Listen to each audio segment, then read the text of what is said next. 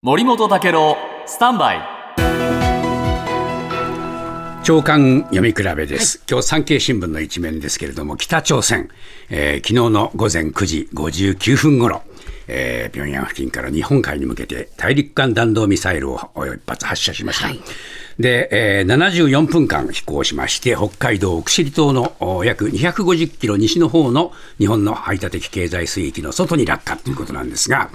えー過去の71分を上回って、えー最長記録なんですね。で、飛行距離1000キロ、最高高度は6000キロに達したという話なんですが、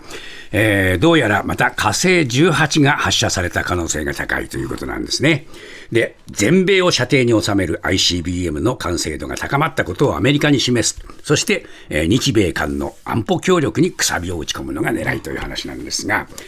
まあ私ね、いつもね、不思議に思うのは、もう国際的に孤立して、えー経済自利品のはずのはい。北朝鮮が、どうしてこんなにミサイル乱発できるのか、そのお金どっから出てくるのかと思ったんですが、本当ですね。これ実は BSTBS のですね、報道1930というのが、あ4月の24日の放送で、えーその謎に迫っているんですね。はい。で、番組はですね、これらの資金源かもしれないという北朝鮮の稼ぎ頭に注目しています。それはですね、世界にサイバー攻撃を仕掛けるハッカー部隊のラザルスという存在だそうです。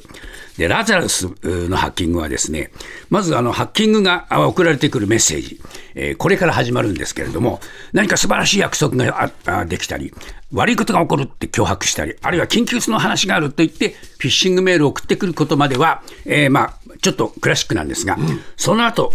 中に参入したら、ずーっとそこでもってとどまって、最初から悪さしない。信用させて、そしてだんだんだんだん、こうやって、えー、はびこっていくという、こういうものだそうで、怖いんですね。もっとプールのスポットライト誰一人取り残さない社会をキーワードにゲストをお招きしながら勉強するやつ。みんなで考えてゆこう。スポットライト。